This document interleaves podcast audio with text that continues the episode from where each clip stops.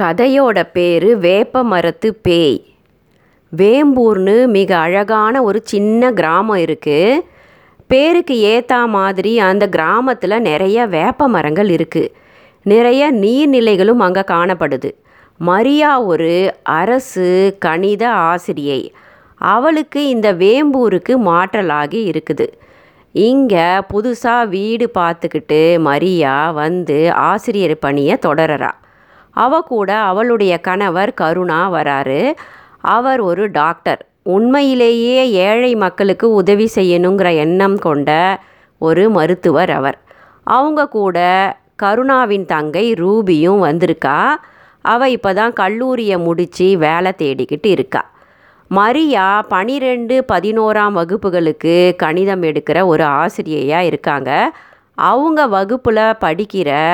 பனிரெண்டாவது படிக்கும் ராணி அவங்க வீட்டுக்கு பக்கத்தில் தான் இருக்கா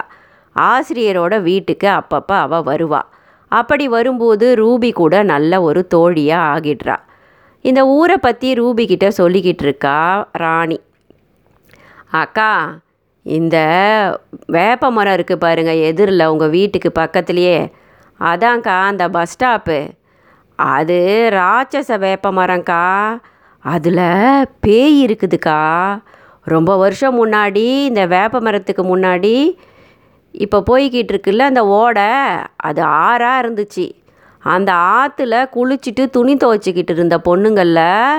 ரெண்டு பொண்ணுங்க அடிச்சுக்கிட்டு போய் செத்து போச்சுங்க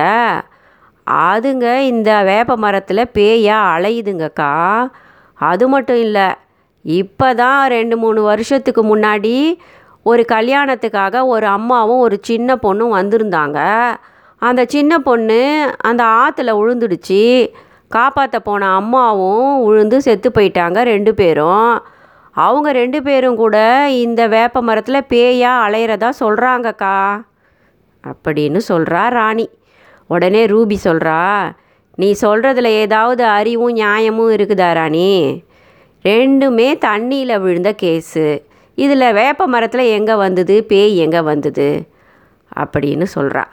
உடனே ராணி சொல்கிறா அது மட்டும் இல்லைக்கா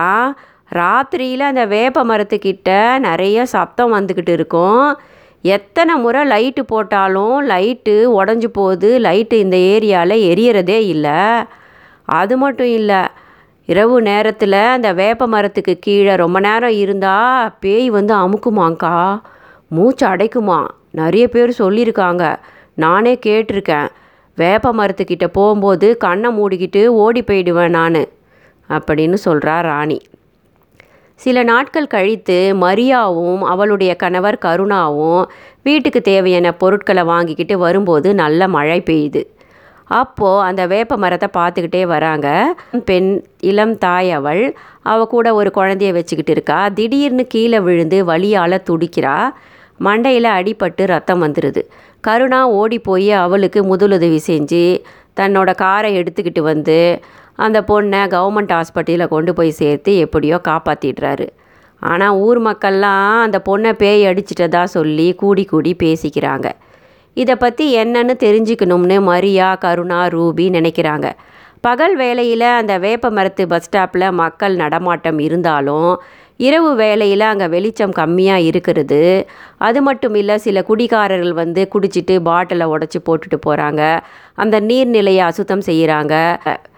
பூ விற்பது போல் ஏதோ ஒரு பெண்மணி அவ்வப்போது அங்கே வர்றதையும் போதைப் பொருட்கள் எதையோ சிலருக்கு விற்கிறது போலையும் தோன்றுது சில கள்ளக்காதலர்கள் அங்கே வந்து சந்திக்கிறதையும் பார்க்க முடியுது இது மாதிரியான சமூக விரோத செயல்கள் இங்கு நடைபெறத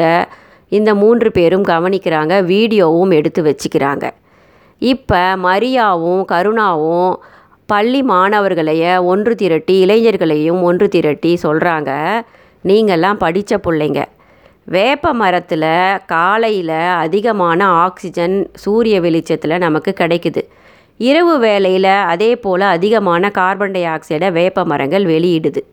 வேப்ப மரம் மட்டும் இல்லை எந்த மரத்துக்கு கீழேயும் ராத்திரியில் தங்கினா மூச்சு அடைக்க தான் செய்யும் ஏற்கனவே மூச்சு பிரச்சனை ஆஸ்மா இருக்கிறவங்க மூச்சு விட ரொம்ப கஷ்டப்பட்டு மயங்கி விழுவாங்க இது அறிவியல் அது மட்டும் இல்லை அன்னைக்கு அந்த ஒரு பொண்ணும் அவங்க குழந்தையும் நின்றுக்கிட்டு இருக்கும்போது அந்த பொண்ணு